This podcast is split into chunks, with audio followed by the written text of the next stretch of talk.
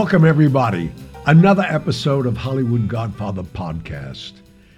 And again, it's the dyna- dynamic trio. uh, Pat Picciarelli, my Hi, everybody. writing partner and author, and many other things, and a millennium. Millennium. Millennium. Why am I having so many problems with this? Millennial. And I'm going to get your last name right. Megan Haran. No, Haran. Haran. Okay. Haran. Haran. Why is this Yay. driving you crazy? you don't have any trouble with six uh, syllable Italian names. You have trouble with that. Oh yeah, I, I, I, you know, I grew up in the West Side. I grew up on the That Side. Irish name, it's tough. telling you. The Westies, it was, you know, I was didn't I, I didn't go over Hey. there much. Something interesting that I found out before we get into the show. I had a cousin that We're uh, into the show, just so you know. I had a cousin that had a cousin that's researching uh, our family tree, and I find out my name is not Picciarelli. Okay, what is it? It's, what is it? Of course, it's Pucciarelli. Oh, Pucciarelli. Well, yeah, that's funny. my 'cause I- name. I don't know how, how the hell my father when he, he when he was born. I mean, it's only one generation removed. He was a Pucciarelli. I don't know how the hell I got to be Picciarelli. Well, Pucciarelli's, I knew Frank Pucciarelli was major guy on Staten Island. He owned one of the biggest banquet halls and only hotel on Staten Island. You should look it up. The Boulevard, the Boulevard Hotel on Highland Boulevard was owned by Frank Pucciarelli. I'm going to check out the relatives I didn't know existed. Yeah, hello. Okay, uh, what we someone asked us a while ago in a mailbag question, I think it was, maybe Megan, you can refresh my memory about the Bilottis, and I've I've known them all my life, and our audience knows them of Tommy coming of fame when he became the underboss of the Gambino family under the uh, transfer of power from Carlo Gambino to Paul Castellano, his cousin, and that's created the whole war between John Gotti because they he felt they disrespected O'Neill, who was the underboss to Gambino all his life. I think Tommy Bilotti became uh, most famous for getting murdered. Oh, that's what I'm saying. That, that, that's but I'm saying his fame. be- Well, he was the underboss at that time. His gr- great fame was laying on front of Sparks Steakhouse, unfortunately. But I, I knew the Bilotti family, all the brothers. His older brother Matty was like maybe 20 years older than him, but they were all treacherous guys. I mean, street street guys, tough guys. I mean, really tough. In fact, Joey Bilotti was a professional fighter, his older brother, above Tommy. And then there was Jimmy. They used to call him uh, the Snake, and not not to be confused by the other guy. But uh, Jimmy Bilotti was a very skinny little guy, and hung around Sinatra and Caesar's Palace in Vegas for years, and a degenerate gambler.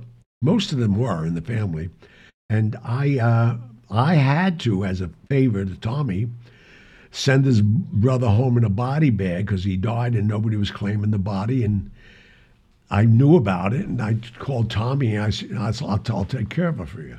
And uh, Why wasn't anybody claim? How come his brothers didn't claim his body? his brothers didn't know he died. I knew because I was in Vegas and I heard the headline. No, they're all in That New York. You know that helps. It's right.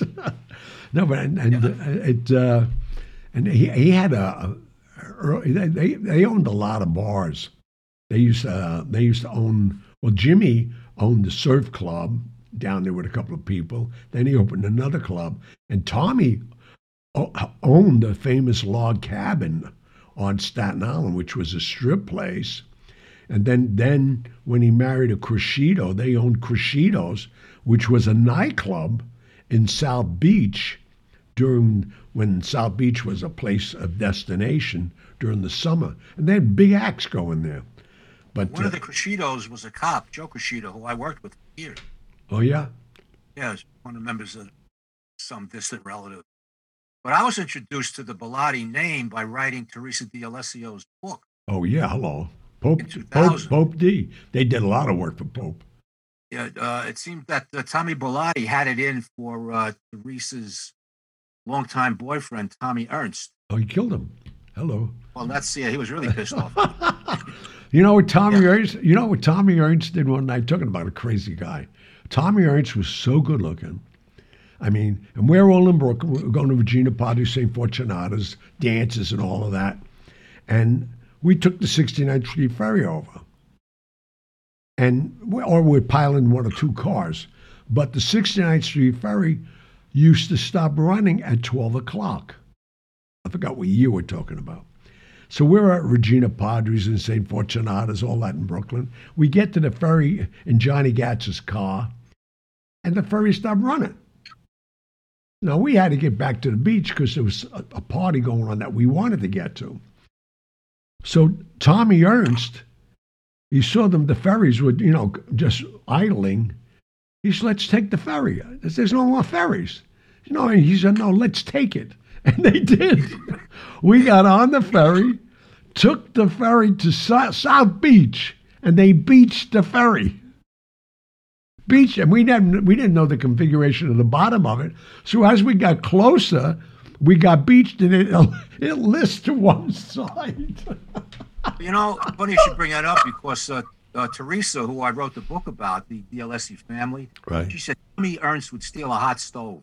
If it wasn't nailed down, he would steal it. Oh yeah, he. di- And mean, that's how that's how Tommy Bilotti got pissed off at him because he stole some drywall from one of his houses. Oh yeah. Well, he he would bid jobs, and at nighttime, he'd send a crew out to rob all the sheetrock from another job. Yeah, but you know, uh, the Bilottis had had a name. They, they were fierce, these guys, and oh my uh, God. he just didn't care. Oh, he didn't care. Well, Tommy was a tough guy himself, and he'd take you out in two minutes. But he was, um, I, I mean, he was really, I think, qualified insanity. I mean, this guy was Ernst? nuts. No, he was crazy. Tommy Ernst. Yeah. Oh, Tommy Ernst. Yeah. No, I mean Tommy Bilotti was calculated. Tommy Ernst was impulsive. I, I saw Tommy Ernst at, outside of Joe DeBaker's in South Beach, which was the place for pizza. Joe DeBaker was. That's when they had a Ferris wheel right on South Beach, on the beach, the end of Sand Lane, and these kids were lining up a pie. And Joe, Joe DeBaker was a, angry old man, a lot of money.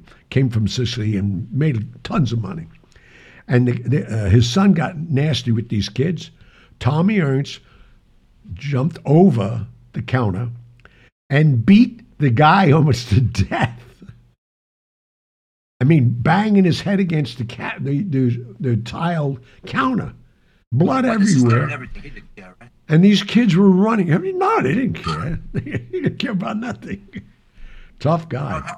Uh, but, uh, Tommy knew that the Bilottis were out to get him, and he just still didn't care. He was out in public. Oh yeah. Teresa D'Alessio convinced uh, uh, Tommy Ernst to go to uh, Jersey and just lay low for a while with one of Terry's relatives. Uh, Tommy Bilotti and his brother got wind of it, and they were lying in wait for them when they came down this long dirt driveway. Right. The shootout between cars was like Bonnie and Clyde. Uh, Teresa's in the back with a rifle, and uh, Tommy Ernst is driving. The other car, Tommy Bilotti's brother's driving, and Bilotti's leaning out the window, and they're exchanging shots. I know. I mean, they were. They were. I mean, I I could tell stories about Tommy. I mean, Tommy was Tommy was going out with one of my sisters. He's two years older than me, and uh, he didn't care about nothing, nothing. And what what I had a problem because when he started coming to Vegas, I was already in Vegas, and he would say like, "What are you doing? How come they, you know, you're here, you're there, you got the best tables and all that." And I had a Bentley, a '65 Bentley at the time already. And I said, I'm just doing errands because I couldn't tell him anything. I, I mean, first of all, I wouldn't introduce him to nobody. He's a he's a mad dog. And then, fortunately, his ranks started. You know, he's being earner with Paul. He became Paul's bodyguard early on, and Paul uh, Paul Castellano was a big earner for the Gambino family, but he was a legitimate guy. He owned Western Beef. He owned Western Markets. He owned the biggest poultry. He sold it to Perdue. I mean, the guy was a legitimate businessman, but cheap. And that's what none of his crew liked. So when they gave him a crew, it was hard because these guys were earning not like everybody else, and they got a different count because Paul just wanted the money. And How then did Bilotti, how did Bilotti become so trusted by Castellano? Or, or was it one of these cases where he, he needed a street guy around? Oh, he did. He needed a street guy around him that people were afraid of. Yeah. And Tommy put a lot of money on the street for Castellano. You know, you're getting one or two points a week. And this guy had so much money piled around. I think when Tommy got killed, there was a rumor he had $6 million in Shylock money on the street. That gone? Or did somebody pick up on it? Uh, I couldn't tell you who, but uh, it was all, all of uh, John's crew. Two guys in particular. Oh, that don't go away. No. Gianni, is it known who um Bilotti's shooter was? Or is that something that you maybe privy Everybody to? knows. That that Oh, okay. killed him? It was Gotti? Oh no, they yeah they they put a crew together. The United Net was a brilliant. uh, You something you would see in the movies. It was a brilliant hit. They organized a meeting, and Frankie Boy DeCicco was one of them that organized it, and he was in Paul's crew. He was right under Tommy. So Paul uh, obviously trusted him. He was and his father was Boozy DeCicco, who was with the Gambino family as an underboss for years in the Brooklyn fashions of it. So the, the the crew that they had was very loyal and treacherous.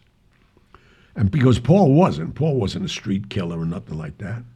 And they he Frankie Boy made a meet for 5:30 at Sparks.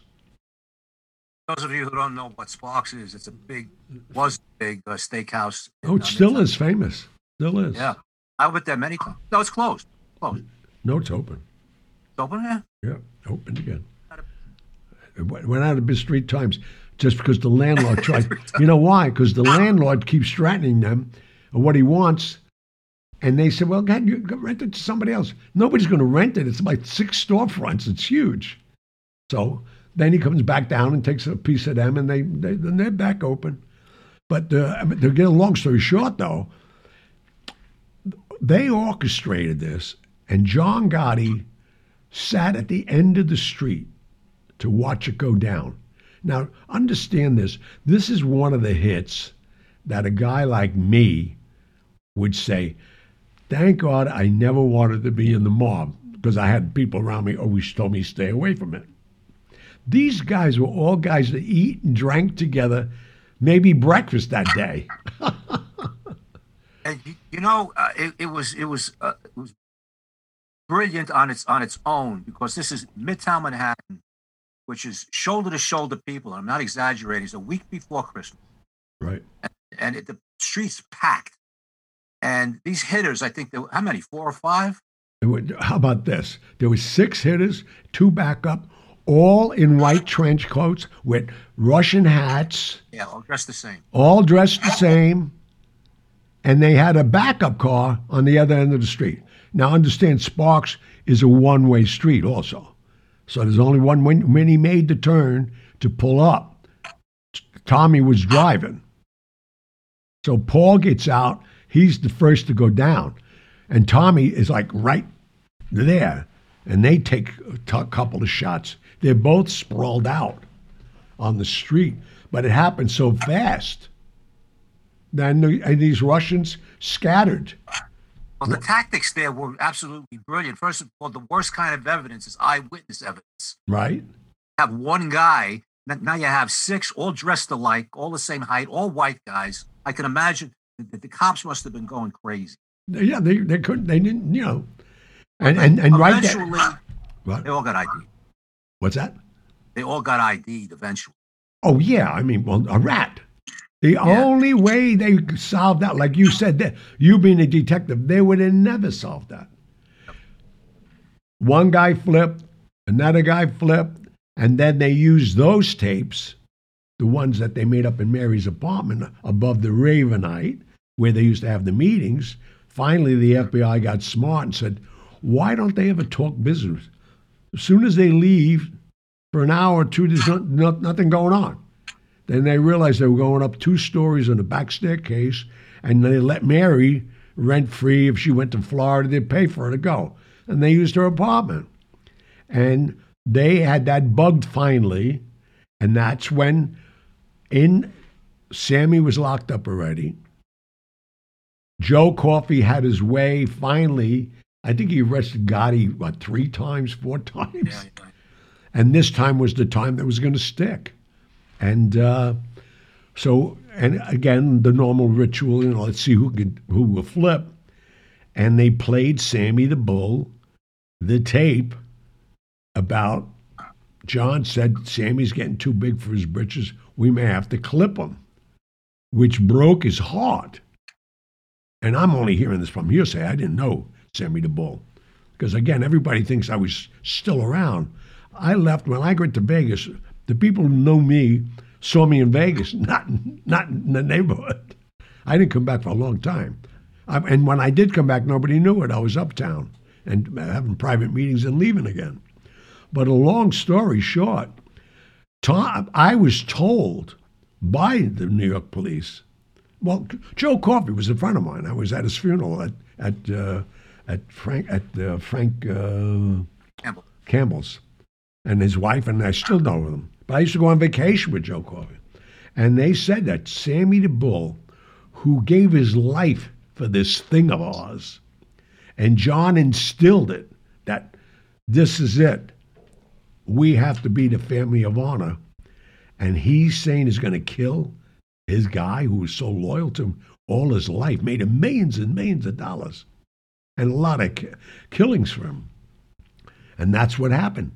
And that's why to today, and, and Sammy's walking around, he don't think he ratted. He thinks John ratted, and that justified him saying, wait a minute.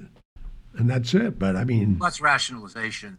yeah, yeah. Uh, I, I, I often wondered about what the definition of a mafia bodyguard is. Because Bilotti was known as uh, Castellano's right hand man, driver, and bodyguard. Yep, yep. He wasn't armed that night. He wasn't armed.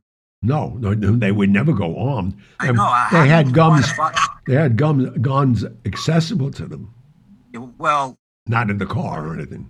accessible doesn't mean you can you can defend your life. The point the point is, I know, how can you call yourself a bodyguard or, or, or in Castellano's case, feel safe? I mean, he was the, he was the boss of a family. He probably thought he was bullet. Oh yeah, and he's going to a meeting, and with people he knew, and like you said, the fear of trying to have an attempt on him. Who's going to take the contract? Never Who's- figuring had Who's that going to approve it? Nobody had to. They didn't guess. See, that's what they didn't equate. Nobody went to get approval to kill him. I know that, but but in Castellano's mind, he's probably thinking, "I'm bulletproof." Exactly. I mean, the, the other four bosses would have to approve me to get killed. That's And- never going to happen. And not only that, because he was the biggest earner then everybody. Yeah. Everybody was so- feeding off him. No, I mean that that was his. That was definitely his attitude. I That remember. attitude.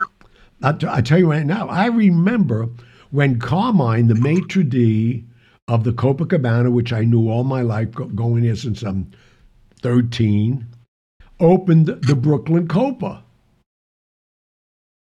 And they called it the Copacabana. They had the right to use the name and everything else. In one in Brooklyn, Yeah, no, that was Carmine's Copa. That was that's, well, that's what I'm saying. But it's Carmine's Copa. They gave him the name. But Carmine, everybody was associated to Carmine. Carmine had the black book upstairs of who who sits where and what. So why I'm bringing it up, I get a call from Tommy saying we just booked Carmine's Copa. He didn't say Carmine. He said the Copa in Brooklyn for Sunday night.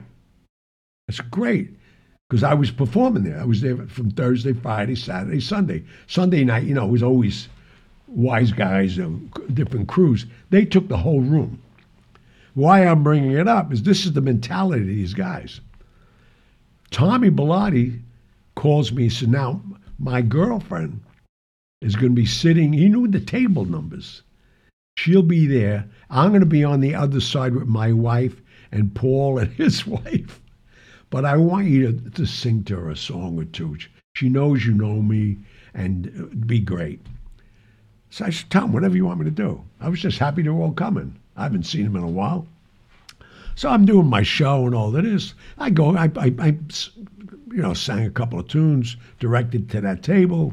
Was, it was three girls, I remember it.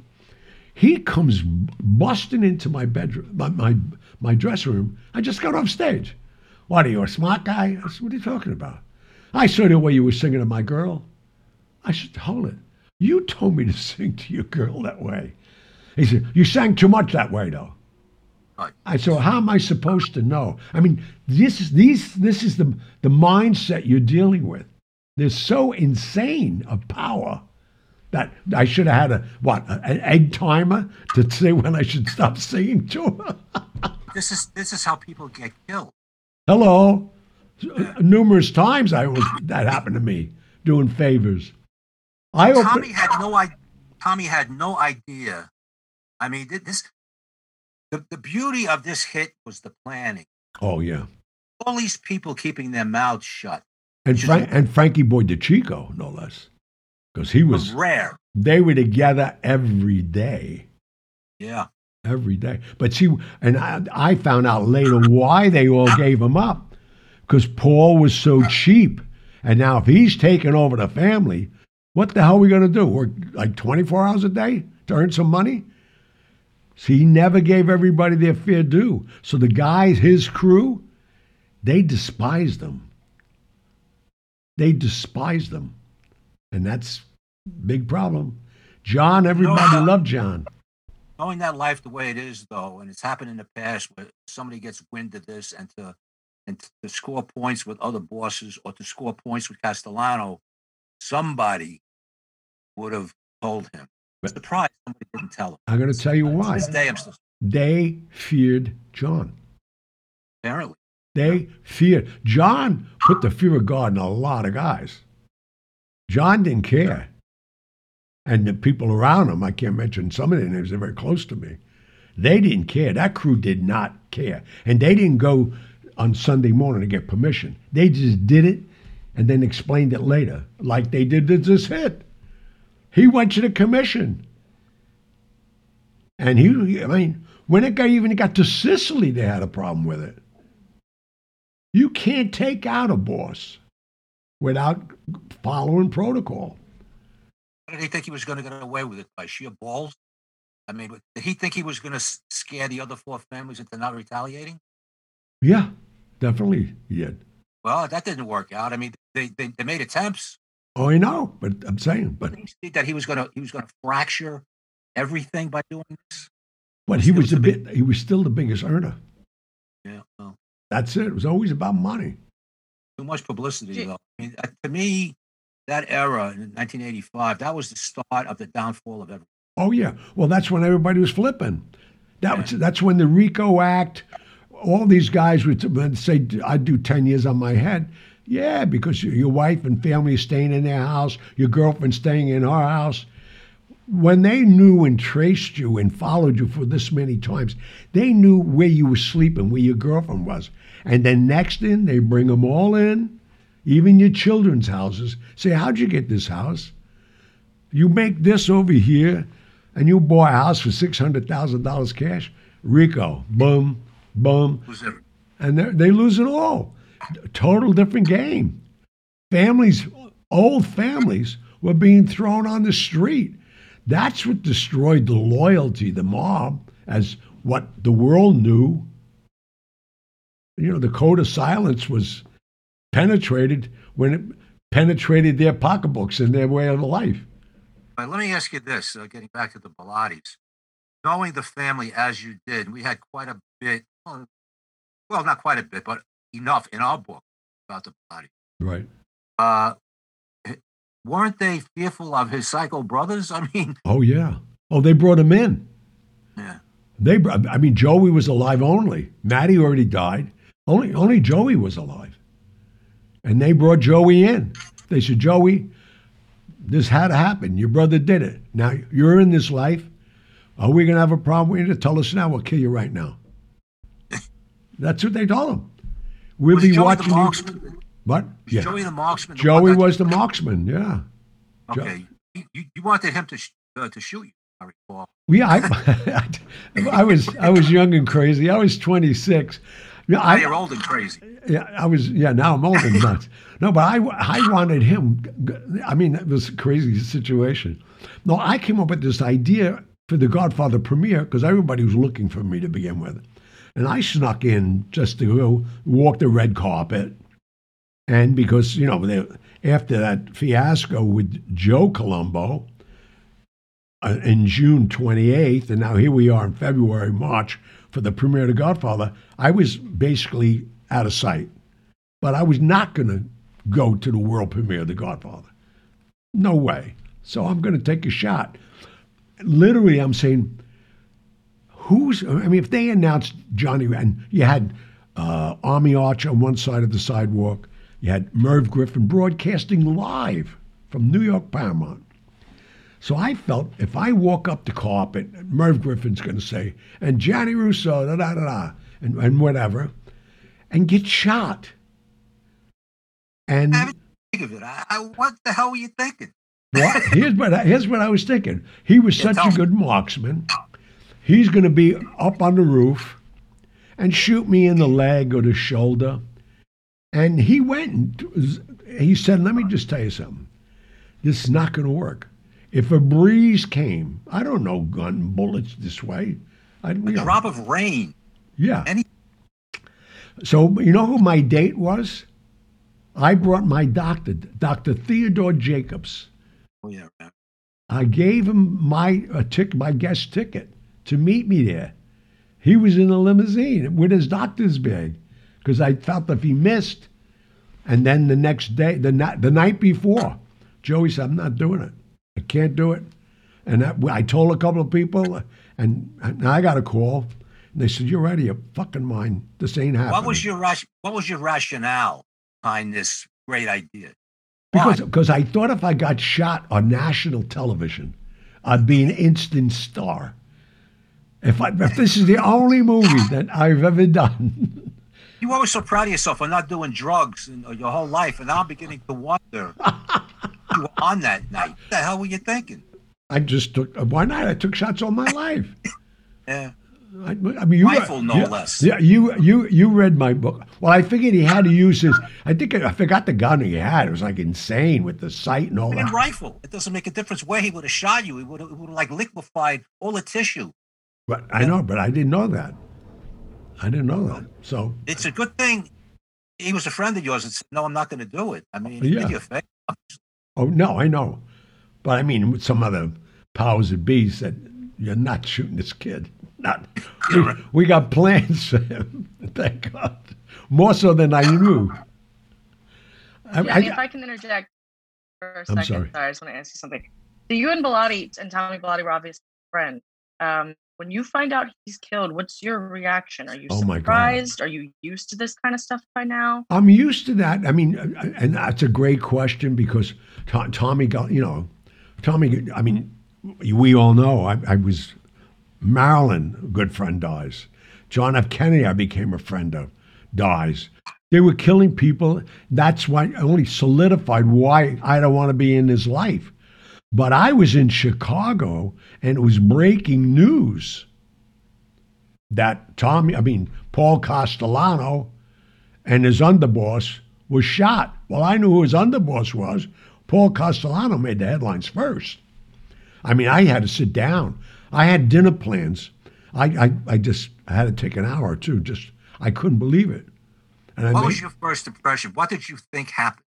Did you, did you know John took him out or Trump? no, no, no, I, no, I did didn't know think? that. No, What did you think? You had to have a theory. I, I figured Paul pissed somebody off, and that's who somebody took him down. Never thought John would do it because John was, you know, John was right on under O'Neill, and he, you know, he was a true soldier to O'Neill, and that's what got him. Nobody knew how affected he was that they would over overpass O'Neill because see, John thought if O'Neill got in, he'd be O'Neill's underboss. So he said, "Screw it all. I'm going to become my. Castellano and- I'll be the boss." Uh, Had you had you known that Castellano didn't go to um, Neil Dellacroce's uh, wake? Yeah. Well, that was when the, they were, the FBI was starting to watch a lot of stuff. And that was the other thing that they said. What an insult. So he breaks tradition. But see, he was such a legitimate guy and only worried about himself. Paul, that's who he was. He wasn't a street we guy. sort of went, we- we sort of passed over this. What Megan was saying was uh, Castellano didn't go to O'Neill's wake. I That's know. a insult. That's a major Right. insult. And that's supposedly one of the obvious contributing factors to why. Oh, yeah. The icing were taken out. so to speak. And that's what John used. See, John used anything he could that the old timers taught was, was respect. How dare you not go? And that was it, man. No, it's uh, and and oh, and I tell you right now, O'Neill had a, a, a really bad death because he was suffering throat cancer and never stopped smoking until the day he died. Oh my died. gosh. yeah. Oh, Well, he these, figured it was That's too commitment. late. yeah. Stage four uh, es- uh, esophageal cancer. He said, "I have another cigarette. What? Kill me?" Yeah, was that Nick Nitti was the same way. And remember, Nick Nitti's father killed himself not to testify. Frank Nitti blew his own brains out. So Nick, I went to see Nick in the last days. They had to move his his bed down in the basement. He could he couldn't walk ten feet without getting out of breath. What did he have? Lung cancer? Yeah, same thing, esophagus esophagus. and lung and lung cancer. But he was walking ten feet to the door to crack the door to light a cigarette because he had oxygen tanks. he would blow himself up. The last thing he would want to do is is dedication. Hurt. I mean, it's like People are unbelievable. I know. I mean, when you start to think of it, I mean, now you know. I mean, that there's definitely. I mean, I've always said that the, the, the really the mad dogs of it all. There's definitely insanity involved with their their whole upbringing. Well, the least they are is uh, sociopaths. Most. Right. I mean, and if you're going to start taking human lives and live with that, I often thought about that. I mean, you know, wartime is different. I was, Right. but the, but the plot and, and and wind up killing a good friend of yours. That's going to take you out, friend. Well, no, yeah, and, and, and not only that, um, and some of them, as we know now, we with Roy DeMeo, who's dead, they enjoyed torturing you and mutilating your body and making you bleed out for days. And they they'd look at you. Meanwhile, he was a good family man. He had kids. Kids loved him. I know. I mean, it's so bizarre. It's- I mean, but you know, unfortunately, again, you know, when we start talking about my mentors and the people who raised me, I mean, I, I was not going near that to begin with. I mean, I, I saw, I, I started earning money, I was living a life. What do I need to be part of a member of any? I used to tell people I don't want to be a Boy Scout. That's that's ego, Johnny. Just ego. Oh yeah. Thank Well, you. and, and you, you become a made guy. Now you have to uh, uh, you have to pay tribute. You have x x number of dollars you have to make. Oh yeah. Oh no, they, Oh. they tell you what you what your tribute is. Yeah. You're expected twenty thousand a week. Okay, how are you going to get twenty thousand a week? You got to do more crimes. They don't care. I know. Oh, and know. what happens if you don't make the make the? Then I don't know. I guess they demote you, or I don't know what they do, or, or bitch smack you, or put you on the street. I don't know. But you know, this you know, it's it's crazy, and that's how a lot of these guys got into selling drugs when they weren't supposed to, because they couldn't earn money. A lot of stuff was being clamped down, and a lot of them went behind everybody's back, including God. He wasn't supposed to know his crew was selling drugs. Hello, but it's crazy. It's a crazy world. But the Bilotti brothers, I don't know how many people know this. Tommy Bilotti's father, when Tommy was a little boy, his father hung himself in prison. So there was a, a threat of insanity. And these guys were Right. tough guys. Beyond that, Yeah. so t- t- Tommy, as tough as he was, as feared as he was, as loved as he was by uh, members of his family, and nobody avenged this guy, and that's how he went to his grave. Because, um, and this is a question: It's, is it all about business? Yeah. At the end, it's all about business. If you took that oath, yep. Yeah. That's the way it is. And a lot of Something, you people know- still live that way. It's something for his brother to swallow, though. Oh my God. Yeah. You know, he's dead. They can't do anything about it. Right. And they, they brought him in out of respect. Hey, guy, got to about the rules. Sat down. Now, we're going to have a problem with you, let us know now. We'll kill you right now. But we'll be watching you. And um, Tommy walked with two feet and one shoe for a long time, man. All right, Tommy. Yeah. I guess, uh, is that a, is that a show? Yeah, we can wrap it up and head over to the mailbag. Please. But for the people who are inquiring, I love Tommy Bilotti. I love the Bilotti family. And uh, it's that old saying in that life. It's what they choose to do, man. They went out in the life, in the respect and the honor that they devoted to these people. And that's I know their sons. Tommy had more kids than me. Not saying something. I know. Rest in peace, my man. He was my best man twice in my weddings. Twice. That's crazy. Yeah. You were starting to run out of friends to, at these weddings, right? No, no, I, I had a lot of friends, but people I trusted. people I trusted. You know, I had a lot of wannabe friends, but I knew that. But just have a loyal guy, you know, that was around me all my life. So it was good. But um, good guy. Tommy Bilotti. Hell, babe. Moving Wanna Send on. us off for a commercial break. Yeah, let's go make some money. We'll be right back. Don't run anywhere. We know where you are. You know we'll find you. Today's show is being sponsored by Corleone Fine Italian Food Products. This sponsor really means a lot to me. Corleone Fine Italian has taken the heart and soul of the Godfather films and created a line of food products that include pasta sauce, balsamic vinegar from Modena, Italy, Genco extra virgin olive oil from Sicily.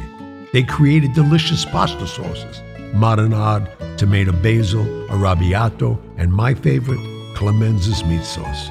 You will be amazed. You will think your grandmother made the sauce herself. CorleoneFineItalian.com. That's CorleoneFineItalian.com. All right, we're back to the mailbag. Let's get into it. First question is from Sunny. Sunny says, What happened to the wealth of the old bosses? Did they hide it? You got that right.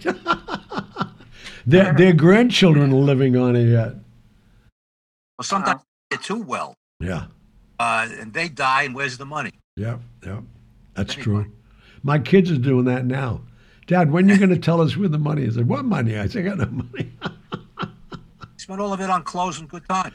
there you go. I'm done. Fine. See you later. Who, who, who I want to leave something to will be pleasantly surprised. All right. Next is from KBT. KBT says, Johnny, who influenced you with that style of shoes we see in the sneak peeks of La Cosa Mia by Gianni? My man D. Martin.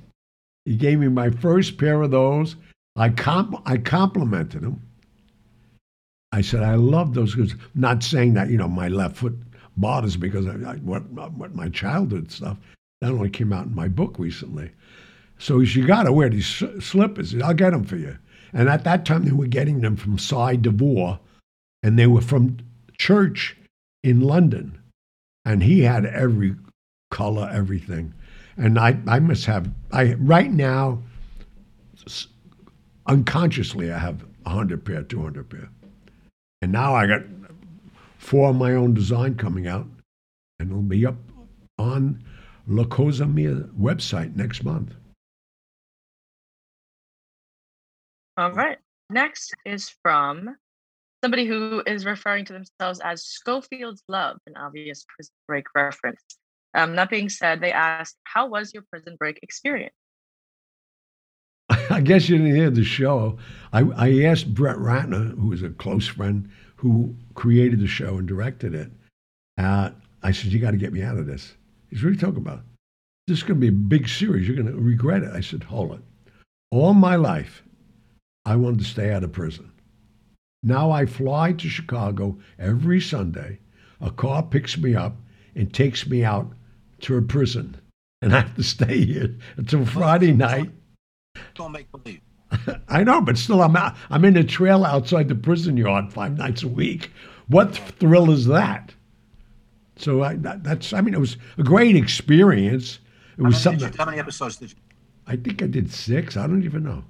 It was the He was first. in three. He was in episode one, two, and I believe eleven. well, I shot watched six. I don't know what they used. No, I asked out. Oh, oh, you know that? Okay, good. I don't even know. Oh, well, I'm still getting residuals from it. It just went out again. I mean, it's a very, it's a very popular show. I watched through. I'm into like the second season now.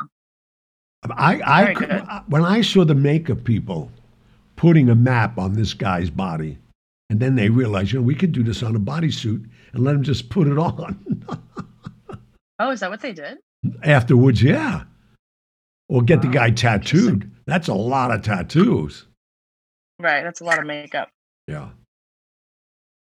Moving on. All right. Next is from Kevin. Kevin says, Gianni, what's your favorite Italian restaurant in Las Vegas? Las Vegas. Wow. What was his name? Piero. Piero was a chef that came from Italy, had the best restaurant, and then got involved. And he got involved with a friend of mine who, once he opened up down the street from me, I didn't consider him a friend anymore, Freddie Glusman. And Freddie Glusman still owns Piero's in Las Vegas, and he owns a big restaurant in, um, I want to say, in, in Southern California. Yet he, knows the uh, he knows the restaurant business. Freddie Glusman and Piero's is still there. That that chef, this man is amazing, but that was the favorite in Vegas. All right. Next is from Asaf. Asaf says, Gianni, what can you tell us about the Joseph Valachi testimony? Maybe Pat. Let Pat tell him. Joe, Joe Joe Valachi. Valachi in, in '64 was the first Flipper. made guy. Well, you have to understand the, the atmosphere then. Uh, J. Edgar Hoover was denying that there was organized crime, that there was any such thing as the mafia. And here comes Joe Valachi, who was a soldier, uh, not a bright guy, not a school guy, these dems and those kind of guy, but he had a great memory. Yep. And uh, he was threatened when he was in Atlanta. Uh, Vito Genovese said he was going to kill him. They were both in the same prison uh, for a real or imagined slight that Joe Valachi always denied. Genovese called him a rat. Valachi said he didn't do it, uh, but he, he wasn't going to die in prison getting shanked in the back. So he had an opportunity to testify on the national television uh, at this committee. And he exposed that there really is a mafia. He exposed the hierarchy. Uh, he talked about He took the oath and everything. yeah, and this thing, this was on television in the early '60s when there were only three stations: uh, NBC, ABC, and CBS. I mean, the country was captivated by this guy. Right. He was on for days. Yep. Uh, you asked him a question, and and in his own uh, own way, he answered it. He was up front. And very Um, believable. He was a dude. I- He was a guy that you would think was a gangster. He sounded like a gangster. He acted like a gangster. He, he- he made Hoover admit that. Well, I guess there is a uh, a, a, a mafia. Yeah. It was embarrassing for Hoover, but this guy went down in infamy as the first rat. Yeah. That was because back in the day, you took the oath. You do it sooner cut your own throat than talk. Then again, they didn't have RICO back. Right. And that's like- again goes back to and, RICO. uh, previously, hey, ten years, I can do it on my head, and you could because they took care of your family. But when you're doing a hundred years, that that sort of changes your attitude about the testimony. and everybody's broke. And they'll make you a But that- deal. but that was Joe. In fact, Joe, Joe, Joe Valachi owned a restaurant in Bronx, which my father several times because he knew him, called Joe and Joe's. Uh, That's um, wow. I, I forgot where it was in the book. It, it was it was off uh, uh, uh Cross Bronx Expressway. That's all I remember. Like, yeah. No, but I mean the, the the the thing that put the fear of God in him was Vito Genovese. Yeah, because he was the boss. Well, he knew he was going to die. He just didn't want to die in prison. Right. Had had, had Genovese not threatened him, there, there would have been no testimony, and maybe. Who uh, knows? Uh, yeah. That, that 10 more years of uh, anonymity. Yeah. Uh, well, God, yeah, what's her name? Robert Kennedy used uh, that. I, have even forgot. I think the law was on the books, the RICO what? Act, for about, no, RICO wasn't about 10 or 15 years. RICO they never used on, it. Uh, RICO came into being in, in the mid 70s, and they never used it till the late 80s or the mid 80s. But uh, testified it no, but I'm talking about what's your name uh, used the RICO with Carlos. Mas- uh, Giuliani. no, Giuliani. no, no. What? Okay, before him. Giuliani Oh. used it here for New York mob, but what's your name was using it even during the Kennedy before the Kennedy assassinations. It has to be because if he didn't introduce it, if he didn't introduce it, why'd they whack him? They got Sirhan Sirhan whack him. John used it. It was on the books already. Nobody used it. I know. I, that I know. I just Robert was- Kennedy started using it. I just thought it was made much later. No, you, you it was more popular in New York because they were using it on, on a statewide thing, not a, a na- national thing. Well, RICO is, is a federal. I know. Next All question. right. On to the next is from Eddie. Eddie says, Gianni, what was your favorite characteristic of Marlon Brando's? What was my what? Favorite characteristic of Marlon Brando? Oh, he insane. I just he was such a practical joker. Wanted to have fun. He didn't care about nothing anymore. Especially he got older, he got even more bizarre. I mean, no, he was fun to be with. I mean, Brando. I mean, even on the, the on the set. I mean, all, all the. I'm for, uh, you know, I'm I'm here. I am with Marlon Brando. I've seen him on the waterfront. All I mean, the greatest things in the world, and I'm friends with the guy. Just hanging out with him was fun. You know, just to be in that realm. I mean, he, he controlled th- that existence.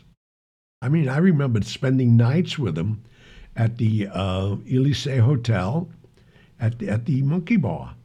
And they'd keep it open all night with him. We'd stay up all night. But uh, there was just something about him. I, I like characters, and and, I mean, there was so many of them in my life, fortunately. But he was so amusing and entertaining. Not a vicious guy at all. All right. Also from from Eddie, he says, "How about Frank Sinatra? What's your favorite characteristic of his?" Uh, favorite? His singing.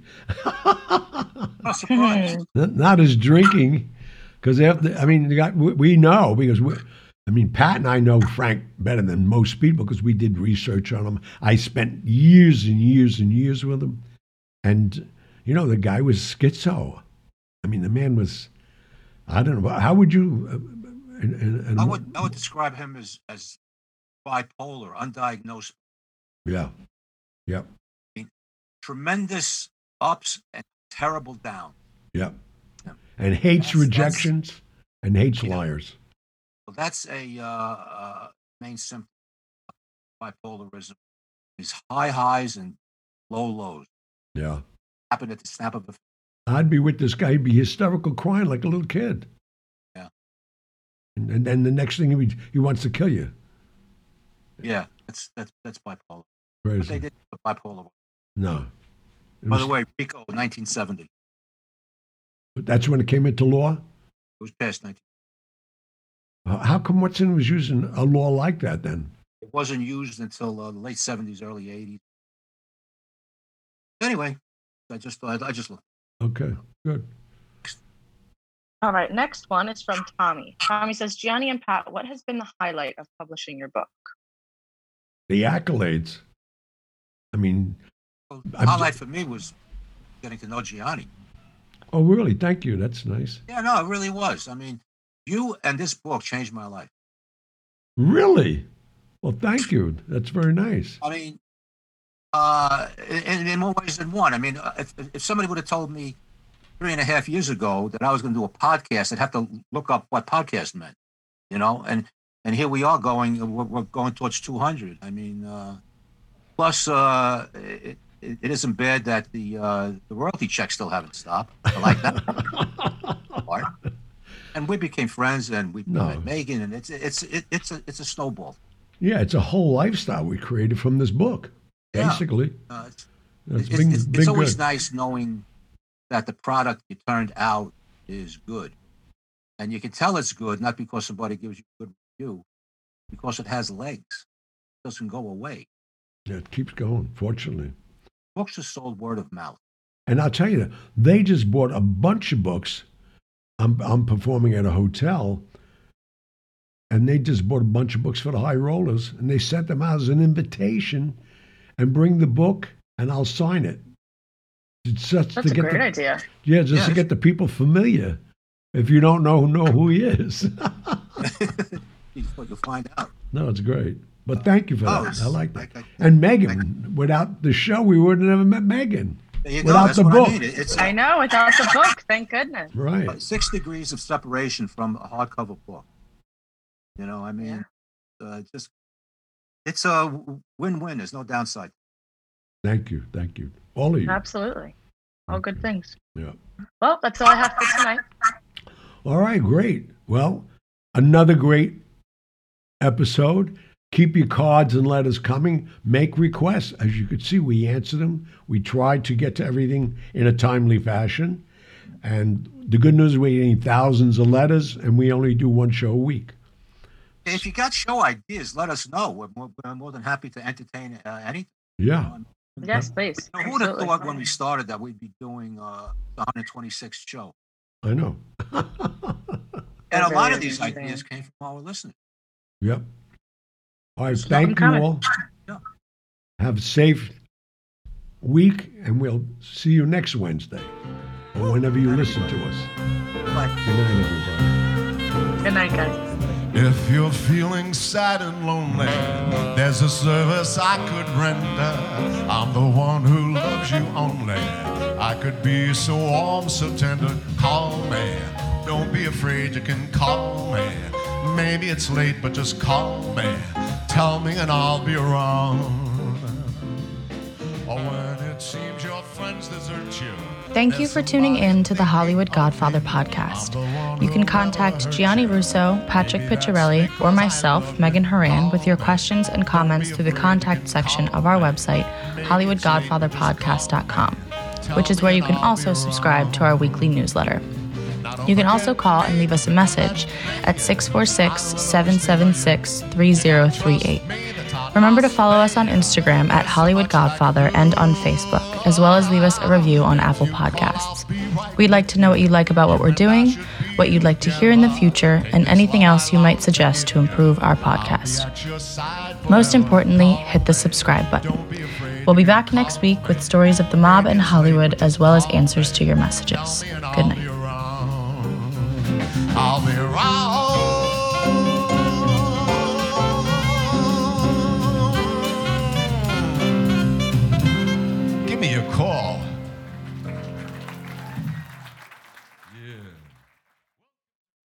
Hi, everyone. I want you to tune into Hollywood Godfather podcast. You can find us on iTunes, Spotify, or wherever else you hear your podcasts. Remember, we put up a new show every Wednesday night. Special guests, special surprises constantly, and you can get involved. Hollywood Godfather podcast.